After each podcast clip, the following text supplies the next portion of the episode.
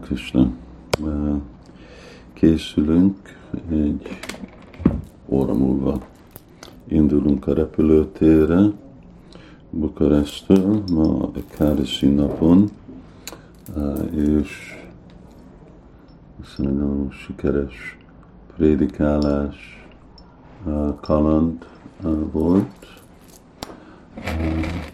Egy rövid mesét elmondok, nem a prédikálásról, hanem itt Rára Damadarról, aki, akit itt a asztalon most fürdöztetek, és mögöttem van két méterre van az oltár.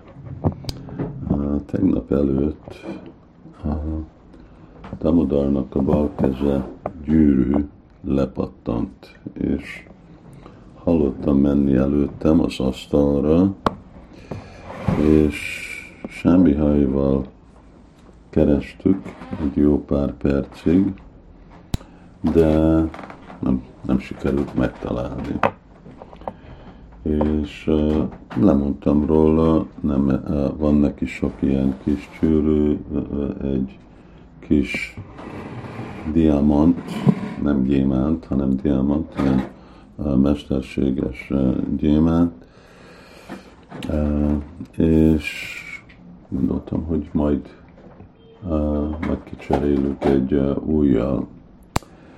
És az este, amikor, na most ez a, ez a gyűrű, ez mennyi? Ez 3 mm széles este, amikor uh, Sábihaj meg az oltáról, ami teljesen egy más helyen van, a virágokat, uh, akkor egyik virágnak a szirumján találta a gyűrűt. Most ezek a virágok nem voltak itt az asztalon, uh, amikor lepattant, mert a virágok ott voltak mögöttem az oltáron a díszítésre, én már díszítettem és az biztos, hogy még hogyha arra felé mentek volna, csak az, hogy leesik, nem tudom, Várademadar 10 centi, 15 centi magasságról nem ugrik át a szobára másik oldalra. Aztán, de ott volt, ami elég csodálatos. A másik csodálatos dolog, hogy megtalálni a virágszírumon a, egy ilyen kicsi dolgot még csak észrevenni is.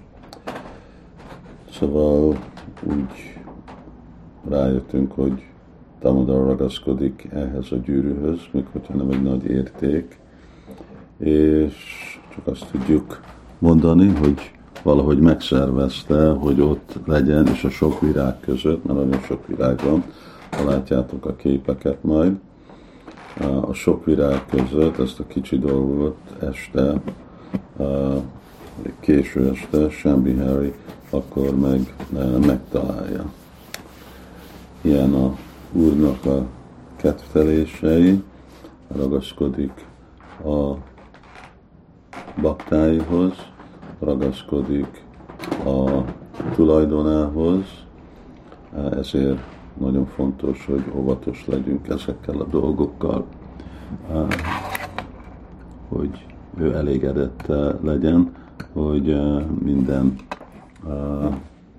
minden szépen megvan vigyázva. Hát ez volt a mese, gondolom, hogy ezt szeretik hallani a bakták, és Hare Krishna.